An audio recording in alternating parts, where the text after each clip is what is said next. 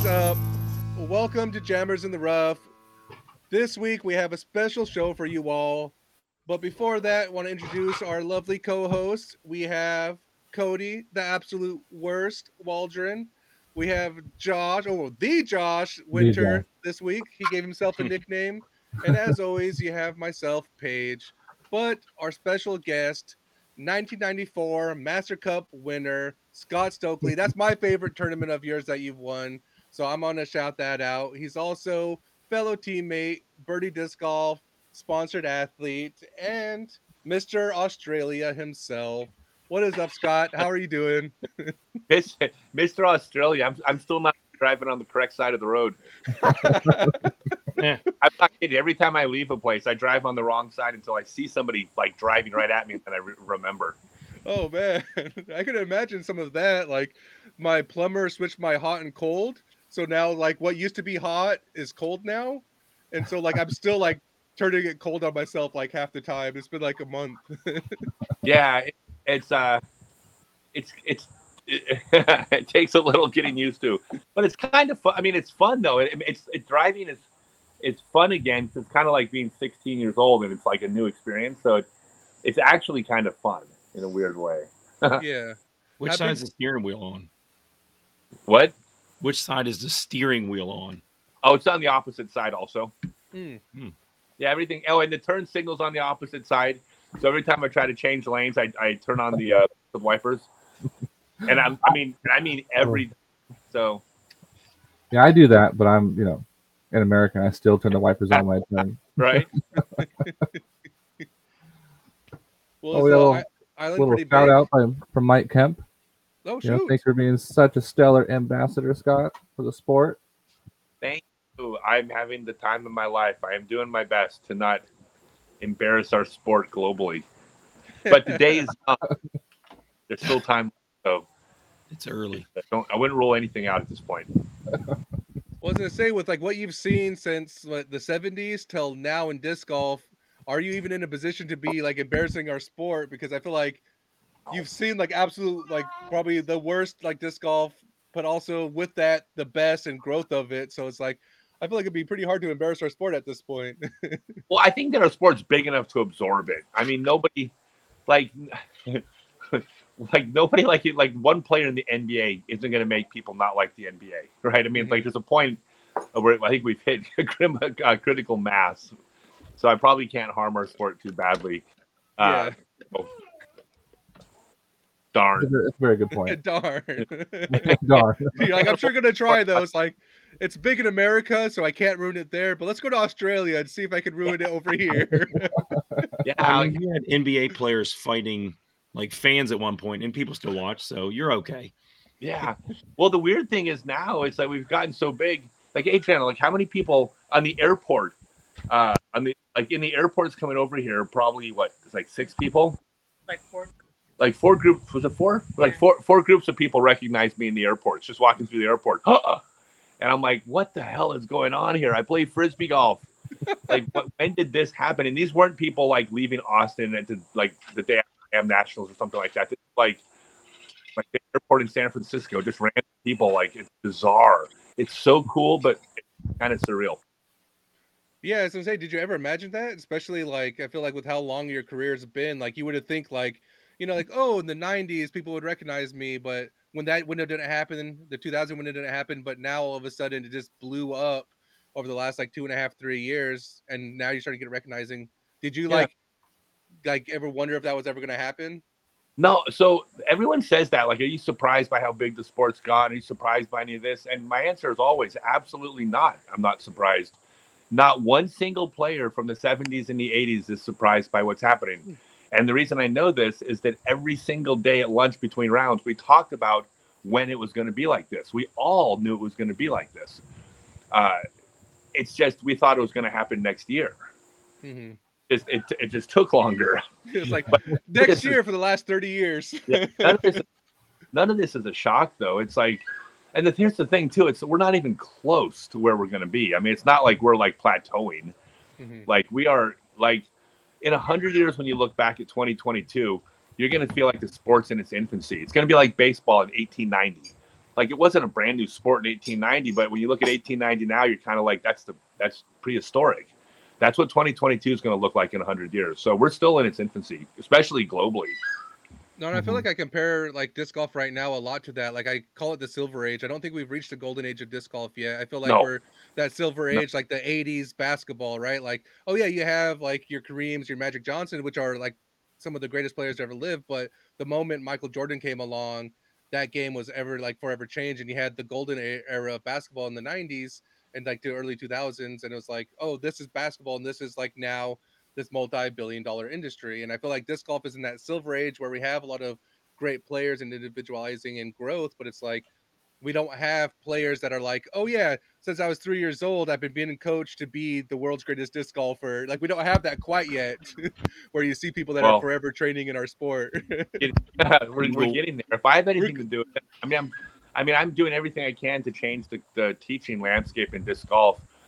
You know, uh, uh, for example, well, you know, I, I have my six month online become a complete disc golfer class Mhm. that you can read about scottstokely.net.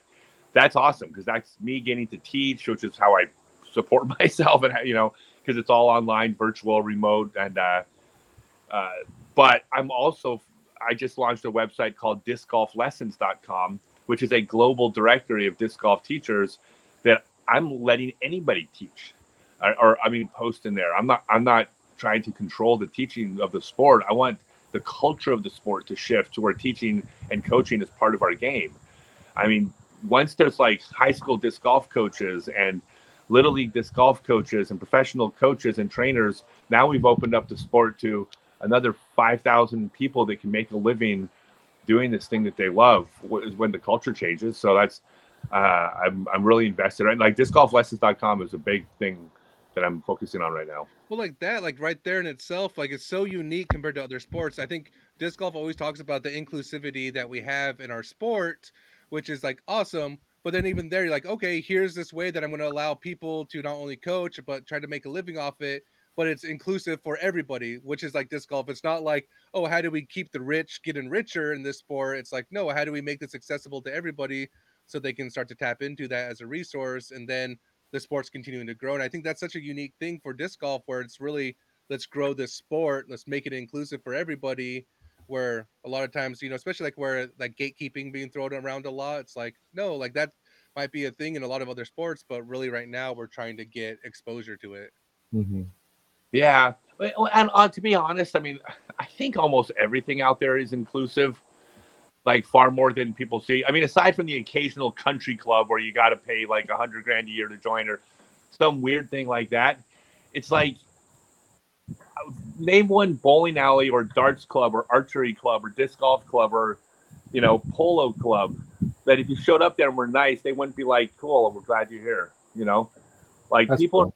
the culture is i think the culture's changed i'll give you an example of this so we uh, a couple months ago we were in we were in newport rhode island and i was like you know when when we travel we always go to see what people do there locally.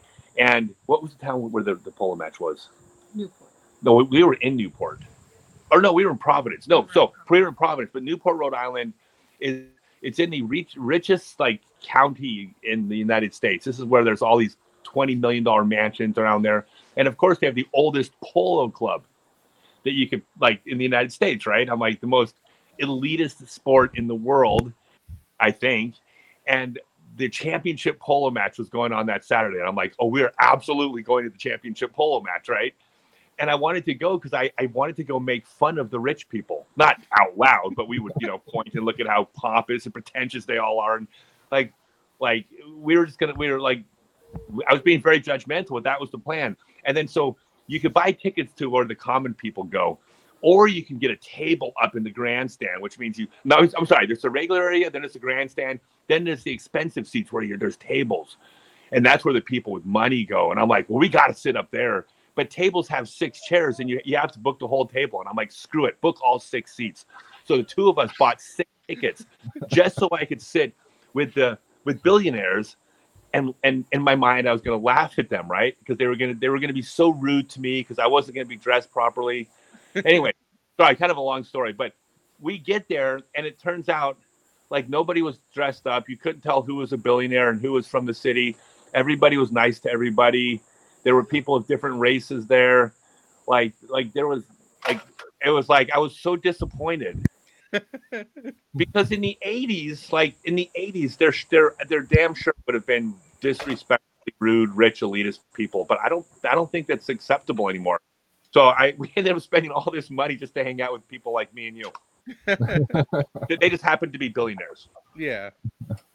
Yeah i know awesome. it's a very No, long story with that with, without much payoff i apologize No, it was, it No, was no, good I think that's like I think it's a really cool perspective because I think, like you said, like I I've been one to label disc golf as like really this like inclusive sport, but now you're trying to just show like that that's really just not the way of the world anymore, and that it is starting to get away from that. And I think And that it's just not, it's not culturally acceptable Mhm. it's kind of like well, I don't want to get like all political or anything, but it's like I, mean, I lived in Colorado for 25 years, and I'm not saying there weren't racist people everywhere, but it was not culturally acceptable anywhere in Colorado to talk in a certain way. Like, like you were very much frowned, like looked down upon if you did. So even if it existed, it was very much like it was not cool and okay. Like it was considered like, well, I, well, I never even heard it, but but it's just I, I think I think overall we're if we don't listen to the media, it, it turns out people are doing pretty good, my opinion. yeah. Not all of them. There's some. There's some dudes there, no, I was gonna say most no, of it's- them. It's definitely like I think a unique ex- like expe- or perspective and experience as well. And I think that's just kind of where it's all ever changing and yeah, like starting to like live and experience life. I think that's great, and I think you know that's been one of those great equalizers. Well, here, I'll, here I'll, you, want, you want me to get on my soapbox and go deep for another minute? Oh, Yeah. absolutely. All right, I'm gonna talk. I'm gonna talk about Portland. right? This- Ooh, So my two, my I think my two favorite big cities are Portland and Cleveland. Hmm. I love Portland and I love Cleveland, and people find that so funny because the perception is that they're so radically different, and it's like they're only radically different if you watch 24-hour news. If you actually travel, the people are like the here's the difference between the people in Portland and the people in Cleveland, who they voted for, and their opinions on like five issues. That's like 1% of who a person is. The other 99% of who we are, like, oh, we want our kids to be healthy and we wish there was less trash on the street and uh, damn this traffic, whatever. 99% people in Cleveland and people in Portland are like the same damn people if you don't listen to people tell you they're not. mhm. So I love Portland and Cleveland because they're just they're they're cliches of like the extremes, but they're not. You know what I mean? yeah, Yeah. No, I definitely get that. And living in Portland, I definitely realize how not extreme we really are. no. Well, they, But- I mean, it looks different. There's problems in Portland, but there's problems Oh. in Cleveland. There's You problems know? everywhere. Yeah. Problems everywhere. But when you talk to someone at dinner, like if you don't ask who they voted for, you wouldn't know. I know. I think there's only been there's only been two times in my disc golf journey where I had to be like, "Hey guys, hey guys, let's not get political now. We've made it to hole 17. Let's not bring politics." It's only two times out of all of my cards, and it's like when we're out there, it's been different conversations, and those are the shared experiences I think you're sharing and talking about, Yeah. where you're like really trying to be like, "Oh yeah," and like no. We're just worrying about not bogeying this hole. We're worried about hitting this putt. Like we're not all- worried about all- like We're all worried about the same damn thing. We want to win the tournament and not, you know, play badly because it because then with the drive home takes twice as long. exactly, So it- exactly. It's one reason I love traveling. The perception is just different. Yeah. Um, Looks like Manny said hi. Oh, Manny. Manny Trujillo? Oh, what's up, Manny? Yeah, he's been one of our amazing guests. Yeah, amazing. Same guy gives a shade. Yeah. It's because I always mispronounce his name. I'm terrible at names. No, he is amazing. But I did, I mean, since I mentioned like De La Vega, and for me, I'm one of those people that like try to look at where we've come from to see where we're going kind of aspects. And so for me, like De La is one of these courses that, so I'm in Portland. I have a buddy in Santa Cruz. I do yearly trips down there because it's one of my all-time favorite courses to play, even though it kicks my ass every single time. Um, it's just not my style of disc golf, and I like that. But I love the course; it's absolutely amazing. But with it getting pulled from the Silver Series this year and like being kind of demoted to its own A A series, not that the history goes away, but I feel like the attention and the scope is kind of pushing that away. Right, the Pro Tour is being like, well, like some of the pros aren't having fun. This is no longer Silver Series. Like for me, I get worried about like the growth of the pro tour maybe like getting away from like the historical side of it and trying to pave ways for these new ways like you kept what is it uh sacramento the otb open where it's like a giant golf course and it's not not that it's not a fun and like good experience but it's like oh yeah you're sacrificing some of this history in favor of you know some of these more up and coming tournaments so i wanted to see what your We locked it up. your your thoughts are in regards to like maybe some of that history being maybe swept away. I oh, I, I I'm I'm going to disagree with you there, and Oh, not I mean just that's because, good. That's that's why like that's why I want to I want to hear you. not just Love because you're from Portland. Yeah. No, the, thing is, the, the pro tour is like one fiftieth of one percent of what disc golf is. Like not running, not having the, the De La Vega at, on the pro tour doesn't take away from his history or or what De La Vega is or what the Masters Cup is, or it doesn't remove the tradition or the memories or the uh, anything about it. But the pro tour, its specific thing has to accomplish certain goals. So when you look at when you look at two different courses and you say, "Oh, we want a course in this part of the country, and we got two good candidates, and this course is awesome. This course isn't as good, but the first course doesn't have parking." Then who cares if it's a better course? Because part of the pro tour is also parking. Part of the pro tour is sponsorship. Part of the pro tour is having Wi-Fi for the live streams, and so they're they're having to consider a lot of other things. I'm, I'm very good friends with the with the people that run the, the, the tour. Um, in fact, I I mean I one of the owners of the pro tour. I stay at his house a couple times a year, so I'm I'm, I'm close with all of them, and, and they care very much about tradition. They value that. They're just they're all disc golfers, hmm. but as a business of the pro tour, they have to consider these other things like making unpopular decisions because it makes better television. No, so I, I, Yeah.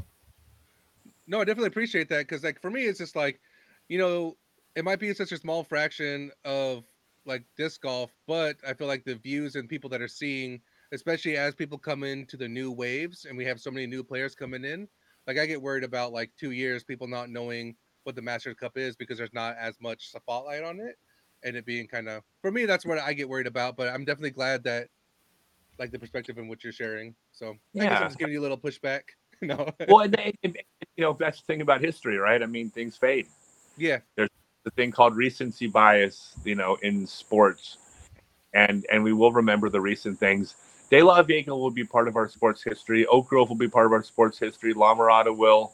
Like, there's places that are that are going to be, but you know, I mean, when it comes down to it, people care more about the modern NBA. It's almost Yeah. like I say this when people talk about like a Masters tour or a an AIDS protected tour. It's like we people that's not what people generally want to watch hmm like they want to watch the, the best and the brightest at the highest level today yeah. No, and like for what De La is, like it's an amazing course, but yeah, like hole two, for example, when they're throwing above and it's kind of fading like 320, like that hole is like it's hard to film and you can't really see the flight. And you have so many pros going up there with like, let me throw thumber, let me throw grenade, let me throw hyzer. It's so impossible to capture. And so like I get it, like like from that viewer spect like spectacle, it's like you might have fun throwing that shot, but from a filming standpoint and a highlighting standpoint, you can't really like spotlight that. It's just like, well, Yeah. here's the disc where it landed in circle one. You don't know how it got there because we lost it in the sky. so, it's also a par 54 course basically too mhm. i mean if, if the pga tour still had a, a par 54 course it would be that would be unusual Do you Like wanna, that- that's a pitch and putt course it, it, might be the best pitch and putt in the world but it's still step up and throw to the basket and try to put it in like it, it- you know they, i mean our sport has evolved you know to to a, different expectations of how to play little chip shots of course you can play a championship course where you can throw every hole with your rock you know Yeah. like at, I mean, you know, I love De La Vega. I got married at De La Vega at the Masters Cup. Like, I mean, I I love that place, but you know, I think a tour course needs to be like par 70, in my opinion. Okay. no, I mean, Par- you- At least par 66, par 67. And by the way, that also, I mean, Maple Hill is like my probably my second favorite course in the world. I love Maple Hill. And it's like, I think they need to figure out how to make it harder. can you know. can, can you shed some light too? You talked a little bit about championship level courses, and we've had a guest on the like in our past before that's very like, you know, we we got we argued with him a little bit about championship level courses, but I want to hear from your perspective about like that, like, oh, this is a par fifty four or a par fifty four course, like it's not hard enough. Like, what do you think the ideal championship level course should look like, especially moving forward, where you're having so many different conversations about golf course, wooded, hybrid, mixture, elevation, like what does this championship like level course start to look like from your perspective? Um, give me, I'll give you, give me a half second. What is this going to be annoying to you? If, if am, am I going to be uh, bothering you your relaxing time being on the thing? Are you sure? Okay, I don't want to. I don't want to be rude because it's the pool area. Okay. All right, cool. All right. A man of the Um, people. At the pool area. people. At the- I don't, I don't even know what you call it. It's not like a hotel. It's someone owns like four rooms in a house. Um. So the question was, oh, what what a championship level course? I mean, I, I I like courses. I think that par on a course right off the bat should be in the 1010, 1020 range. By the way, none of these are fixed rules. Like, I, I could see Maple Hill being a pro tour course for the rest of the time because it's so good, and it just happens to be that weird par 60 course when everything else is par 66, and that can be okay. You can have that, like that can exist. Nothing wrong with that. Having one of those. Um, but I like par 70s. I like there to be length and challenge, and I think that it's like here Bradley Williams described this best. Um, talking, I think it was at the Great Lakes Open. Um, I think that's the course he talked about. But there's other courses like this where you should get a dopamine hit when you get your par. That's a good hole, you know. And a birdie's spectacular, but you should never get a par and be like, "That was a par." Like, and you know, quotes are on never. You can't design 18 championship holes even on the best course but you should feel good about a par. I mean, that's that is something that like you know if a hole okay look look at look take take a hole that's a par four, and then at the end of the DGPT average is four point two. You're, you're telling me the best players in the world couldn't even average par on that hole, and this is the best 80 players out of 15 million could not average par on that hole. You can feel good about a par. That's championship. And and then when you get a birdie, you should really feel like holy cow. And when you hear somebody birdie four holes in a row, you should be like, what? what just happened there? And then when someone knocks off a seven under, you're like, Jesus Christ, that ain't gonna happen again. Like that, I that's what I like to see. I don't like double digits. I, I like hard. Like that's just my my personal take. You No, know? I think you're. I mean, for me personally, I think you're absolutely right because I can think back about the holes that I've birdied, um, and I'm excited about those. But there's been a few holes where it's just like, oh my god, I part this hole every single time. Like there's one um, at Pier Park where I've aced it once, and I've never birdied it.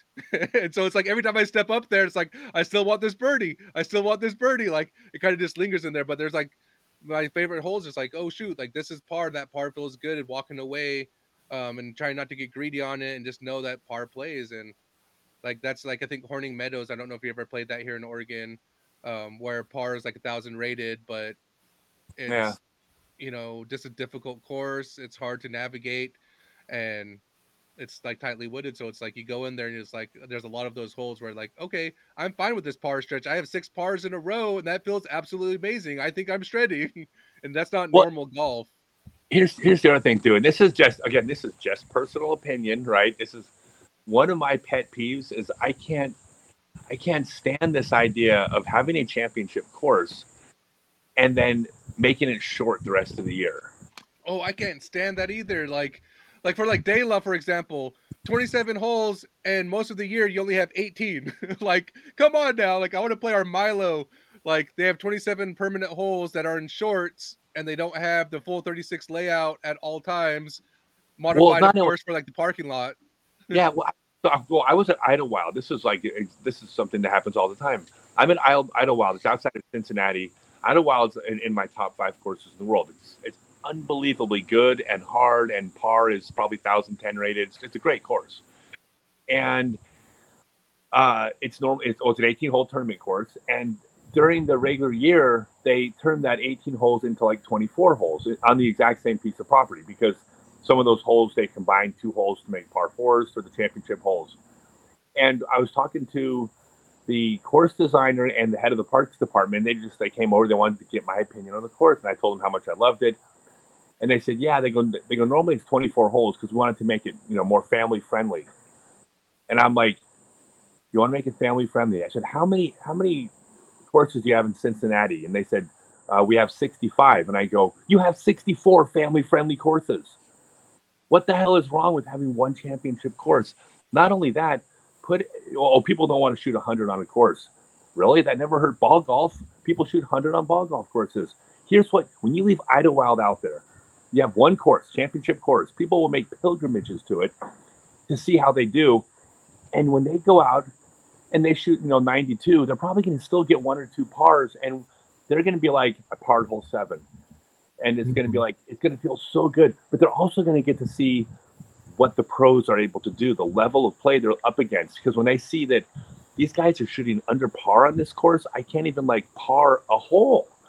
I don't think people get discouraged from that. And if they do, they got 64 other options. And I, I was like, why are you guys, unless it's for erosion reasons or yeah, like there's there are valid reasons to change some holes, you know, but other than that, it's like you guys. Well, no, I think you're 100 percent right. Like, like I'm just like preach, like Scott preach because like Blue Lake's my home course, and that goes relatively unchanged all year. Like they don't change them at all.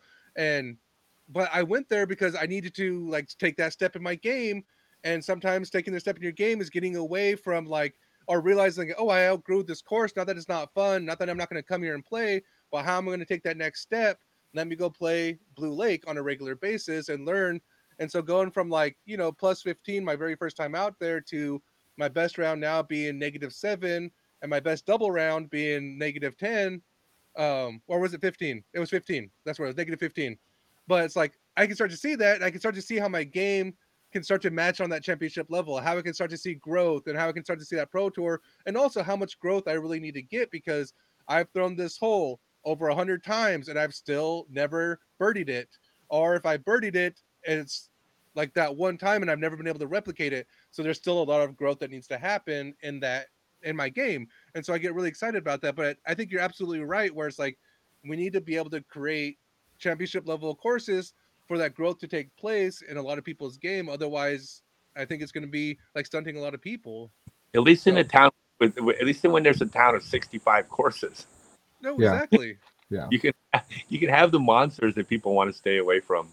But still, then I look at like Southern Oregon. They have like Whistler's Bend, which is I think a championship level course. They have like Tom Pierce, which is a good home course, and then they have like Bear Creek Golf Course. So it's like they only have like three really good courses down there, but they each one's like one's a golf course, so you can open up your arm. One's little bit of like wooded technical play on top of like traditional golf, and then one's Whistler's Bend where it's high elevation, tough par threes.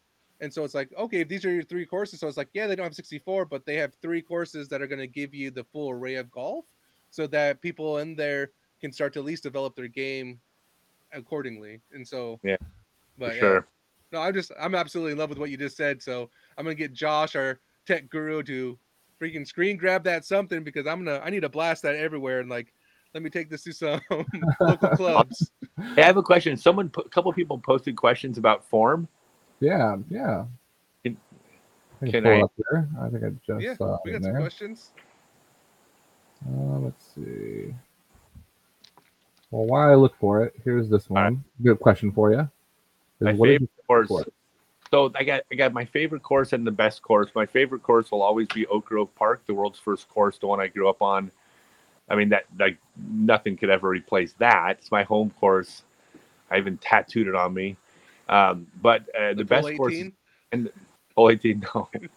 just on your but back. best course is uh, uh is Eagles Crossing. Eagles I- Crossing?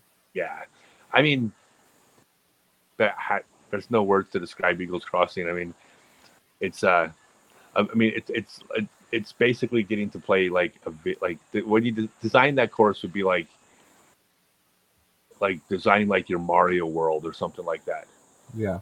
where you just get, you know, there was this piece of land with these with rolling hills and beautiful grass and lots of trees and terrain changes and there were lakes and ponds and all this great stuff on you know that was already there and then he puts a million and a half dollars into the course after the land already existed And like, can you imagine what you could do with the course with a million and a half dollars? Like, and he's, he's not done. He's probably going to put another half million into it still. He's not done yet. Mhm. Yeah, it's it's incredible. No, that's exciting to see. That's, I mean, that's definitely with how much it's been kind of shown this last couple of years. One of my dream courses to like, you know, travel destination. Let's go play some disc golf. Yep. All right, and I found it. Any advice from you guys when it comes to working on form? Oh, can I answer that one? Yes, you can. I'm sorry, but I'm going to use that as a segue to plug something. But Definitely. Uh, uh, because I, I have a six month online class, Become a Complete Disc Golfer, scottstokely.net. Um, but the reason I'm plugging it is not to arbitrarily like use this opportunity to sell something. Uh, it's the reality that there there there is there is no tricks. There's no magic bullets. It's not like, hey, what's the one thing you can do to throw farther? It's like, no, you have to do all of your mechanics correctly. Like, there's a lot of parts to the throw. There's never like one thing. So it's it, it, it's having correct me- mechanics and correct form. That's why the class works. I don't. It, those hot tips are helpful, but not really. Well, I think it's one of those things too. Like you only can get so far by yourself, looking at your own form, recording yourself, doing field work. You only can get so far, but being able to work with somebody, like I had one local pro that stepped aside to me in a, when I was warming up my puttings for a tournament. And he's like, "Paige, do this. Like, try this, try this," and just that little bit of things like I hadn't thought about. Felt comfortable right away. That whole tournament, I just I made the adjustment instantly and putted that whole tournament with it because I'm one of those people like you can't substitute tournament like reps for real reps. So it's like let me use this for this tournament. Best putting experience of my life, and then I spent the next couple of months working on it. Um, but I feel like you only can get so far by yourself. You need some all like outside unbiased eyes helping create that form and like give you some yeah, I mean, there's there's there's so, there's so many. Yeah, there, there's so many working parts. It, it, it all has to come together. I mean, there's so many different things you can do wrong, and every one of them costs you distance, accuracy, puts the nose up, causes less snap. Yeah. And one of the things I do is when I when I go play tournaments, I always just try to play keep myself in like a tier above what I should be playing at, like for my rating. Because playing with better players makes you a better player because you're seeing the things they're doing, like how they're releasing, and it's. I mean, I don't think anyone in the throws exactly the same as another person. There might be a few, like because there are mechanics to it, but everyone has their own little thing they do that's different than everyone else and finding what works for you and just replicating it. Find that shot that you, you know, throw your first 300 plus shot and then try to replicate that and try to make it farther. Um, yeah, it's a fun journey, you know, gaining more distance and learning new shots and being able to continue to um, replicate it. Well, actually, so you mentioned a couple things there. Um, I, the the teaching philosophy that that I have that I believe with all my heart this is the only correct way to teach disc golf. And I know I'm biased because it's also my opinion of how I teach disc golf. but you know, and, and I've even called it the Stokely disc golf method, which is not a method of throwing. We all agree on the right and wrong way to throw, but the Stokely method is a method of teaching how to get there. Uh, the, the real quick summary of it is that there's two very flawed ways that disc golf is taught, and or some version. The first is uh, just figure out what works for you and do that. Like everybody's heard that at some point. I just do what works for you, and it's like no, no, no, no, no, no, no, no, bad idea. Like physics, biomechanics, that trumps your style or what just feels good. I mean, there's a right way to throw. However, there's an equally flawed way of teaching that everyone's done or learning, and that is watching a pro throw or be, or being taught to throw a specific exact way. Um, you know, watching Paul McBeth in slow motion and then trying to mimic his movements. Everyone's tried that. It's worked for nobody. Um, the reason why you can't mimic another player's throw is that all of our bodies are different, right? We have different sizes where we're different shapes, different amounts of muscle mass in different area, different flexibility, injuries, scar tissue, different ranges of mobility. Our joints don't even align at identical angles. It is physically impossible to mimic another player's throw, their movement, their timing, and throw like them because you're you're using an entirely different machine to try to complete that action. Doesn't work. So here's what my method is, which I believe is that there are certain fundamental things you must do. You can't just throw however you want. You must do thing A, you must do thing B, you must do thing C, you must do thing D. Right? You have to do these things. Every pro on tour does these things. However, once you're doing those things, I have zero say in how your body moves from A to B or how it transitions from B to C. That's your body and your timing. So that has to allow your body to move individual to you, but you can't just throw any where you want to. You still got to hit certain points. That's what works. This is why when you like, like most people when they watch the pro tour, they'll say, "Look, everybody throws differently." When I watch the pro tour, I say every single one of them throws basically the same. They just have different bodies accomplishing the identical task. And that's what I've separated is that there's certain things you do. If you do those things, you throw correctly for you. But there's still things, there's still rules. You gotta there's still gotta do it a certain way. Yeah, that makes that's that makes a lot of sense because there are like the the core parts to it. You know, your stance, your footwork, you know, the snap. Like there's a lot of Like you got to get your hips involved, right? Like yeah, yeah, yeah, get the hips you know, if your hips aren't involved, you're not going to throw very good.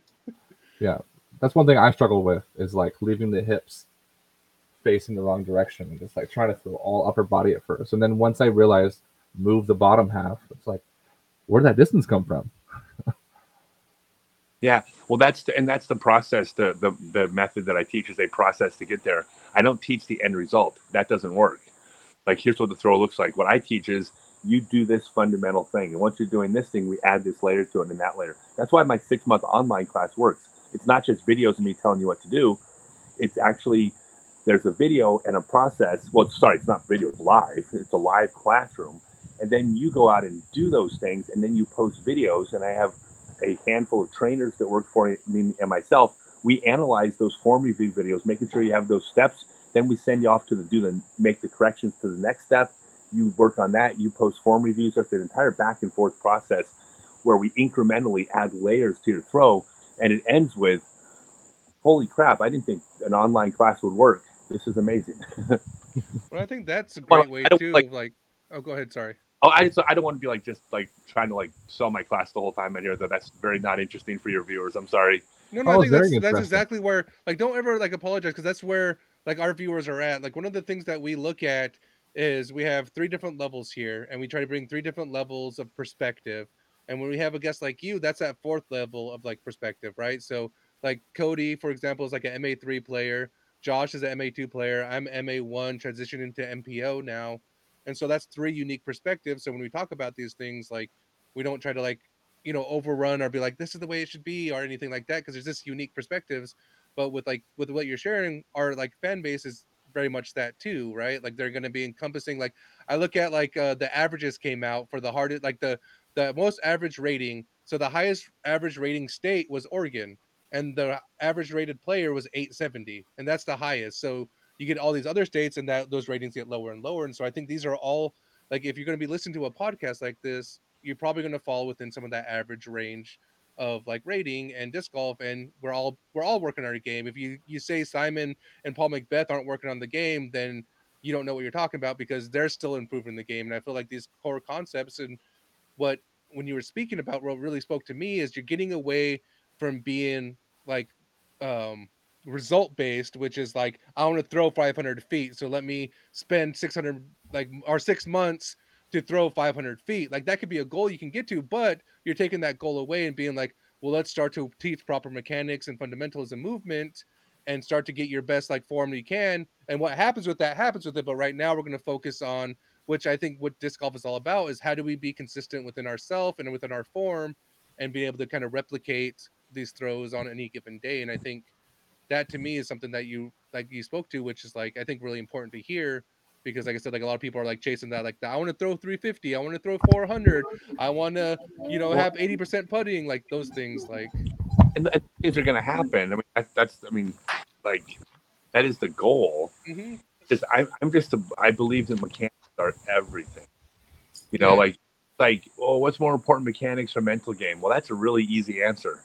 There's a lot of people out there with great mental games that aren't good at disc golf or sports. Everyone with good mechanics is good. Exactly. Like, I mean, I can watch I can watch someone throw one time, and I'll tell you, like wi- within one throw, I'll be like, "Yeah, you throw 450. You've been playing for 12 months. I mean, Like- good mechanics is just. It's, I mean, that is that trumps. Well, and um, Scott, sorry, I don't have a voice very much, but um, I'm an elementary school teacher, and so I break down stuff into cues, kind of like how you're talking about. When like I'm teaching basketball right now, I have to teach you what part of your fingers you're mm-hmm. pushing with, what part of your what you're doing with your eyes, what you're doing with your elbows. So if I just try to tell a kid, "Hey, dribble from here to there," they're not they're not going to get it. But when you break stuff down mm. into different elements, that's when you see true learning happen. So it makes me think about like what you're doing. It's probably going to be tried and tested and true because that's how everything is taught. So if I'm trying to teach a 10 year old how to throw a frisbee, which we do in class, I can't just say, all right, pick it up and you're going to throw from here to there. We have to talk about your grip. We have to talk about what you're doing with your arms. So it, it's it it is a lot more successful and effective when you do teaching cues to uh, get learning. Right on. Let's Yeah, see. So your course is uh is said six months. yeah, it's six months. There's two live classes each month, plus unlimited number of form reviews over those six months. Uh, and you go to scottstokely.net. And you can pay all at once, or you can even pay in six payments. Oh, that's cool. Yeah, it's really easy. It's also, uh, I'm going to start pitching it as a great Christmas present because people are always looking for Christmas ideas. It's like, it's a good one. Like, That's a really good one. And six months, that's a that's a good amount of time. Um, because I've seen. Oh. go ahead. Oh, I was gonna say it's six months on purpose because um, I do two classes a month for six months. Um, I played with the idea of doing four classes a month for three months, same number of classes, but I didn't feel that that was enough time in between classes to work on stuff. Because if you're doing a class every single week, well, what if a person's busy that week? Like Yeah. that doesn't work. So I, I did this six months on purpose. So when you start the class, six months into the class, you're still posting form reviews if and, and working on stuff. That that felt way more appropriate. So then i run two classes side by side six months. And do you have uh options to, for people like to continue on with you Yeah. after six months? 100% yeah we do it through discord. Uh, there's a continuing education. Uh, the way the continuing education works we literally charge five dollars a month for the continuing education where you can post form reviews and the only reason i'm charging the five dollars a month is that i have to pay trainers to be in the room to give form reviews for Yeah. you so um, it's the continuing education is basically a break even like I've, I've already made money from you in the class so the continuing education is just basically let's make sure you still got this Yeah, yeah. And in the six months, that's that's a great that's a great time frame. I've seen a few that are like two months, but like having six months dedicated with like weeks in between the classes so you can go practice what you just learned. I mean that's a that's a really good chunk of time well uh, it's two to help your form. it's it's two classes and then several weeks off because um, with each with putting backhand and sidearm those Mhm. classes uh, it is just one week till the next class Mhm. because i'm giving you something very specific to work on to build upon it doesn't take two weeks um, and then the rest of them are well they're all two classes but the rest of them are just strategy mental game win play disc selection building a bag Yeah. tournament And what's your what's your pricing for your classes for your six month uh, class? the six month class is it's $300 Not bad. That's not bad. That's a, that, you get a lot of information for that though. Yeah, bucks a month. I said two live classes, and if you can't make the live classes, it's they're all recorded. And if you post the live, the live classes are great because you can post questions and get the answers in real time. Yeah. But- Trainers are in the group every day, so if you miss a live class and you post a question, all that means is you might have to wait an hour for your answer. yeah. You know, which not as good as real time, but it's not like you don't get them. Yeah. The live classes is a cool touch. That's that's Yeah. really cool. Oh, I, I thought about doing a, a recorded class because I could do a much better recorded class if I recorded it and I polished it and I made it perfect. And then I, I, I wouldn't have to like show up there because I'm doing the classes at like two o'clock in the morning Australia time. Yeah. But I opted not to do that because I didn't feel like a recording was the same as a live interaction with a human. I felt like it was worth it to to do the live classes so people have that connection and the the, the interaction. Yeah, I love it. That's it. Just sounds awesome, and it's a that's a great price for what you get for it. The live, yeah. the live, the live uh, classes alone is it puts you Yeah. like up here in the competition. Thank you. That's like one week of like travel baseball. Yeah, that's cheap. Yeah, we'll keep all busy, and we have putting contests and all sorts of stuff that we keep we keep we keep it fun, interacting the whole time. Yeah, that's awesome. I do want to do a giveaway. So Yeah. just because we kind of not necessarily running out of time, but want to make sure that we're given time to do a giveaway. So we have these Scott Stokely Marvels, which to me are some of the best putters out there. I love the point and shoot aspect of them. They come in the Scott Stokely stiff blend. Um, but and Scott, I want you to talk a little bit about it. So the the question is going to be Scott came into this year at a certain rating and one of his goals was to get back over that thousand rated hump.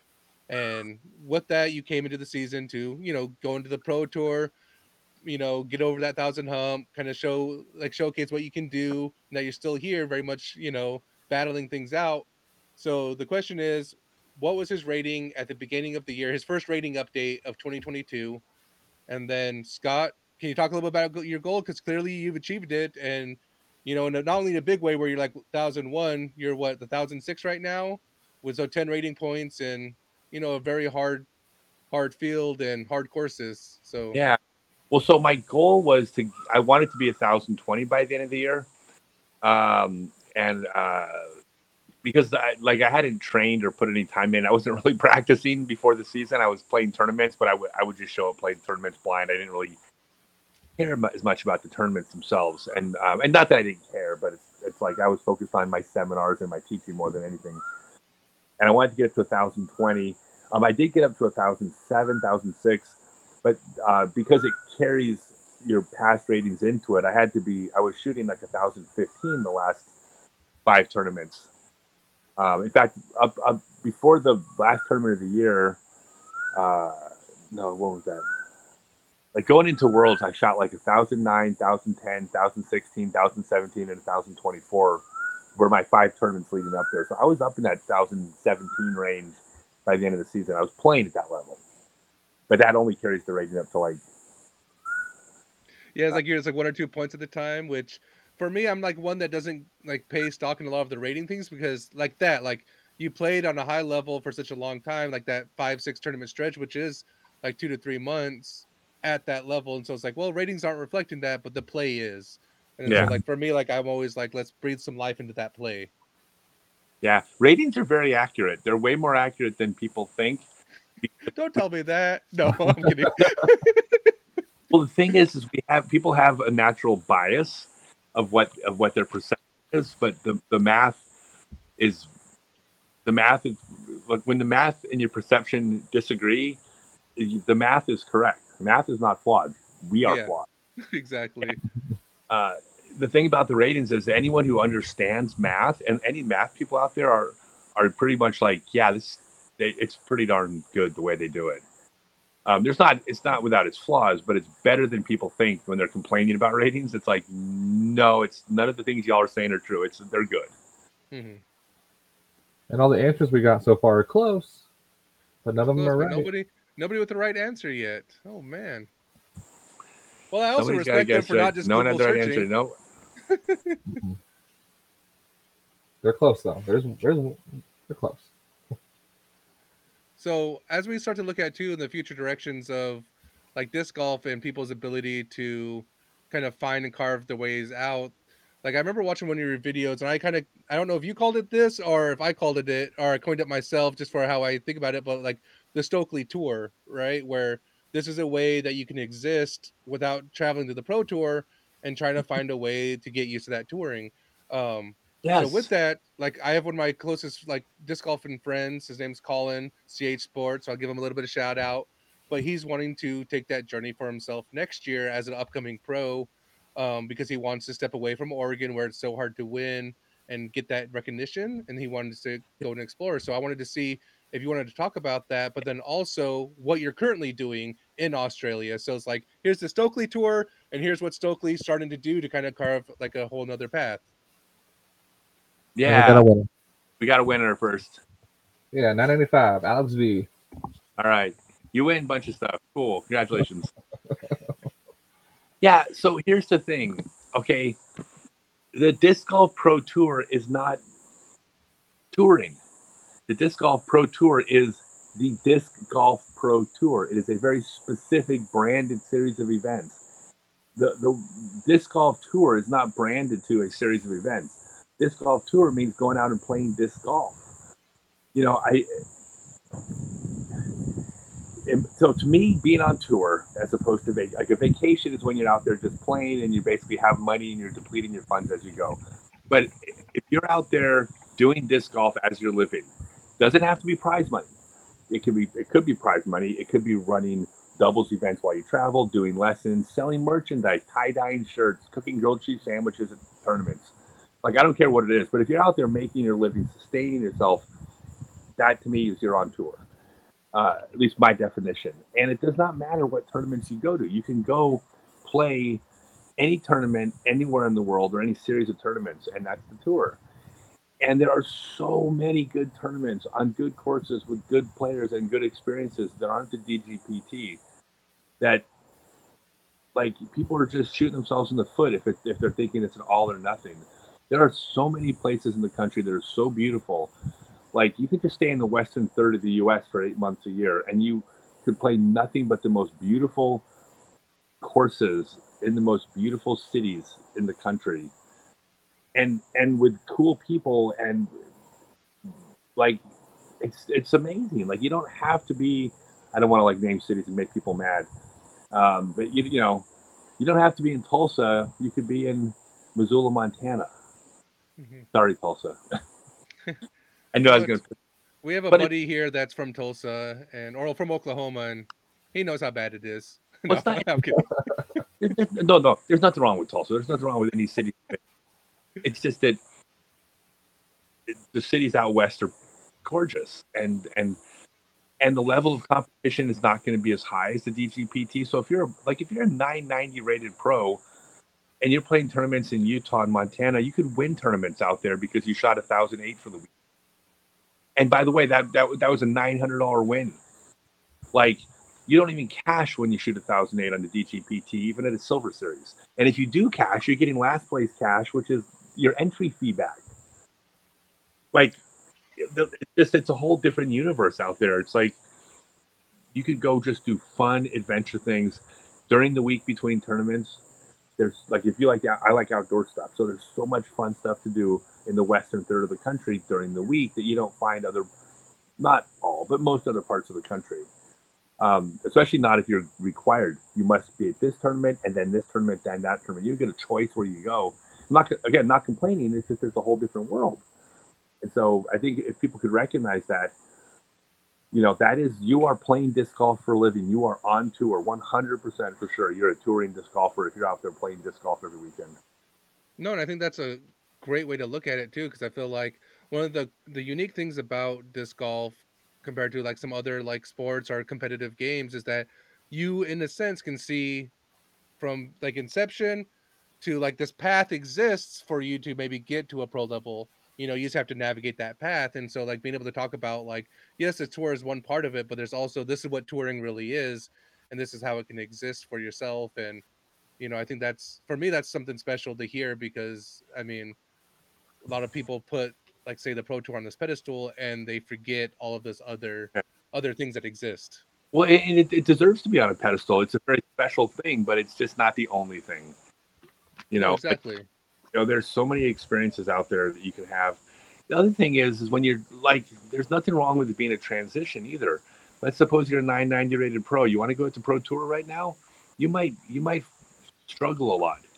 But you go out and play play the regular tour you get practice at winning. You get practice at coming from behind. You get practice playing well in pressure situations. You, you get practice you know competing against someone you might not like, but you're you're gonna play with them three rounds at a tournament because you you two are the two best players there.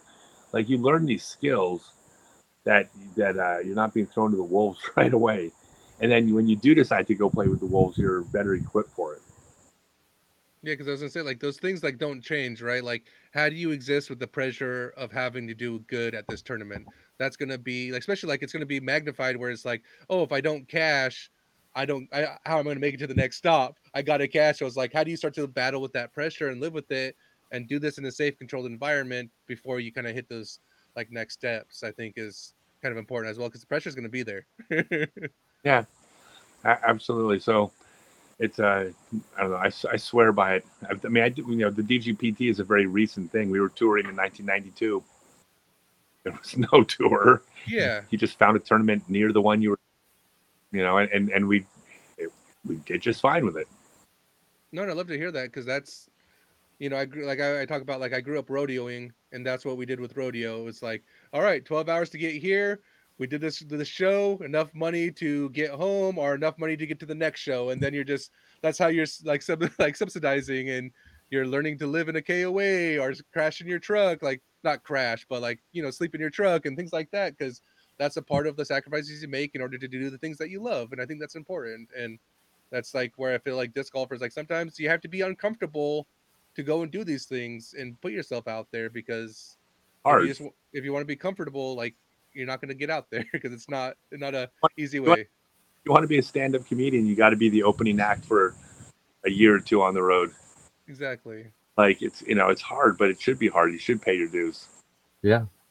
But it, but paying your dues is you're still paying your dues, playing smaller events. That's still that's still touring. Yeah. No, exactly. And they're all steps forward, right? Like a lot of people want to act like Rome was built in a day, but it wasn't. They but they worked on it every day, right? You're paying your dues. You're starting to work on these every day and take these steps moving forward. And I think that's important to realize that, like, yes, you might have had a lot of growth in like two or three years, especially for some of these newer players, but you know, five, six, seven, eight years is still going to be some of that time frame for some people into getting to Mhm. that, you know, like really competitive touring level. yeah. I mean, I love, go I, ahead. am sorry, I just love this comment that popped in here. It's from uh, Corby, one of the viewers. Scott Stokely is convincing me to buy a van, abandon my job and family, and head out on tour. Who wants some grilled cheese? You're welcome. That's a good Yeah. one. Yep, yep. Put yeah, and especially if you have the opportunity to like put the family thing on hold for a little bit while you're young. Thank God. Like, here, I'm gonna piss off every parent out there, but don't go to college when you're 19 years old for crying out loud. If you love disc golf, why the hell are you in college at 19 years old? You're you're not gonna be 19 years old in four years. You'll never be 19 years old again. Like, go go do this. Do this while you can. I mean, how many 30 year olds are wishing right now, like, oh, the amount of money I put into school from 19 to 22, what if I put that in my disc golf career? You know, Yes. like, yes, go experience, do things. Like, I, I am 100% with, as a parent, like, I'm trying to, like, create a path that my daughter can have that choice, that it doesn't have to be like, go get this traditional education for four years. Like, that's going to be there. Go 28 to 32 when you know Mhm. what you want to do with your life. At who at 19 knows what the hell they're, what they want to do with their life? No. And No, so- they're gonna, they're gonna give you at the at the universities aren't gonna tell you that. They're No. gonna like you're gonna show up to a university and say, I would like to borrow a hundred thousand dollars so I can get a degree in gender studies, and the university is gonna be like, Cool, sign here. They're, they're not they're not exactly. out for you. They're a business like any other business. So I do want to be mindful of time. We are Yes. going to come into a close. I got about 15 minutes and I got to go surf. I'm in Australia. so this transitions us to like maybe our closing thoughts. So we take maybe like a minute or two, and each one of us kind of just shares what we thought or what we're thinking. So with that, I mean, Cody, since your voice is a little bit hoarse, do you want to start us off with some of your closing thoughts? Uh, sure. Uh, first, I'm gonna say, Zach. Ooh, uh, Scott. Thank, uh, thank you for coming. Um, it was really cool to hear you talk about, like I said, just being a teacher myself, hearing you talk about going through the motions and building on top of skills. So sorry, I got a three-year-old right here. Speaking of He's very parents, excited. Zach, say hi. hi. But it, it was really cool to hear you talk about that because that is when I do see learning happening when it's building on top of skills, not just saying, go out and do this. Here's the end product. You can't do that. So it's it's really encouraging to hear that's how you're running your stuff. Uh, so definitely check it out. Um, and thank you again just for coming here and spending some time talking disc golf with us. It's awesome. Yeah. Sorry I have no voice. You're good, man. Well, I will say too, as we're kind of pulling things to a wrap, um, if you guys have any lingering questions, now's the time to ask it. But we'll transition to Josh for some of your closing thoughts. Yeah, uh, definitely. It's, it's first off so great to have you on, Scott. Um, I loved hearing about what your program looks like. You know, the, at scottstokely.net. That six months, great Christmas gift gift for anyone looking. Um, yeah, it was great to hear another perspective of someone who's done the pro tour for so long and like what that's like and what that grind's like. And it kind of like kind of gave me a little bit of ambition of like, what if I like dedicated to like the West Coast, like just trying to like do that little tour right there. Why do I have to like focus my mind on like how cool it'd be to like going on the pro pro tours when there's something I can do right now yes. like not hard to do, even with a family not on hold, and even without a van. Um, but just traveling up and down I five, um, trying to hit those things. So I really appreciate that part from this tonight. It kind of like opened my eyes a little bit to Awesome. um, what I haven't been seeing. If that makes sense. No, I'm in that same way, Josh, because I've thought about that for a while, and I try to like, for me, like my little touring looks like the kind of like not two thirds, but it's like one third of everything. So it's like when the West Coast push happens from like May to July, I try to like get in as many of those ones I can, the bigger ones, Silver Series, and then there's like another push at the beginning of the year, like the like Texas and Vegas area, because it's like I don't mind driving 18 hours. I've done the 24 hour trip to Arizona. So it's like, oh, can I work that in? Then I'm hitting like two legs in a year, and for me, that's more than I can like ever like truly commit. So I think that perspective is unique. But um, Scott, we wanted to kind of create some time for you as well and see what some of your closing thoughts are.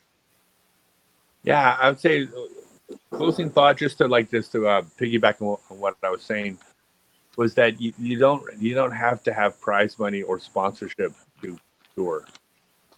There are so many ways to make money on the road, just merchandising and running events and doing clinics. Uh, I mean, those are probably the three big ones, but like you, you don't need to make prize money. An amateur can go out and tour tomorrow. If I, if, like, like I, I give away my prize money. I don't, even, I don't even like keep my prize money. Like, I, I don't think prize money even matters unless you're one of like six people. Not really, you know. And not that it doesn't matter, but it's kind of on the grand scheme of things when it comes to expenses, prize money still is not anything.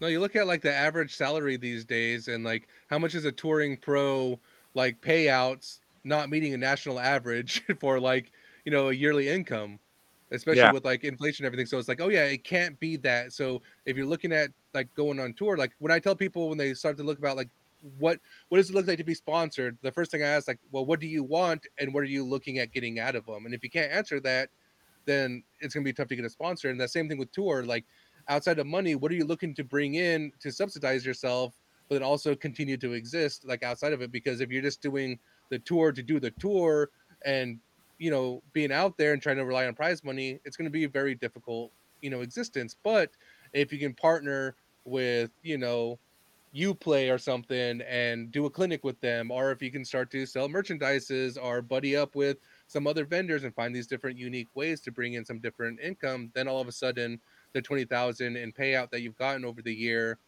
is met with another 20 to 30,000 of kind of hustle, right? Like I always like Ulabari for me is a hustler, right? He's always out there hustling. He's in everything and he's doing so many different things and he's existing not necessarily off of his winnings, which has maybe taken a dip this year, but on everything else and it still allows him to do what he loves, which is disc golf. Yeah, prize money doesn't matter. I mean, like I said, I've been giving out. I mean, for the last two years, I've given away all my prize money. Yeah. I mean, I'm an amateur. hmm for all intents and purposes. And so there's just so many different ways. Like making five hundred to a thousand dollars a week on the road is very easy. Really easy. If you treat it like a job and, and you approach it like a business, like it's that's that's easy. Hard to Yeah. compete and do well. Like that's you know, it's very challenging. But like selling merchandise and teaching clinics and doing private lessons and running events and like having an online store that you're promoting. I mean, all this stuff is a breeze, in my opinion. So it, it, it just means that it's uh, it, it's obtainable for anybody that wants it. No, I love that sentiment absolutely because it exists and it's up to you to like take full full benefit of it. Same thing with disc golf. Like when we talk about your six months, I look back at my six months and how much I've grown independently, or you know, not independently, but with my very few support system. But if I had like six month, you know, coaching clinic in that same period of time that I've already spent six months, could I have gotten that much more growth by just investing a little bit more into that and a little bit more into myself?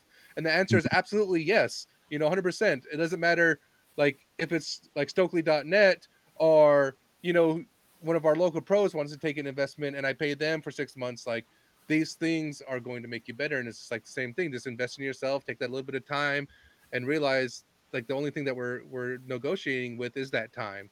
Because if I do say sign up for Scott Stokely now and not six months ago, well, that six months is going to be that change in the future. And so it's Mhm. like, well, time's always moving. So I think that's important to start to look at. Um, Absolutely. Cool. Hey, I do have to run, you guys. I'm, I'm about ready Yeah, to like, No, definitely, Oh. Scott. I just wanted to kind of get some of that input, guys. So yeah. thank Thanks for being here Yeah, and have a Yeah. great day. Have fun surfing. Yeah.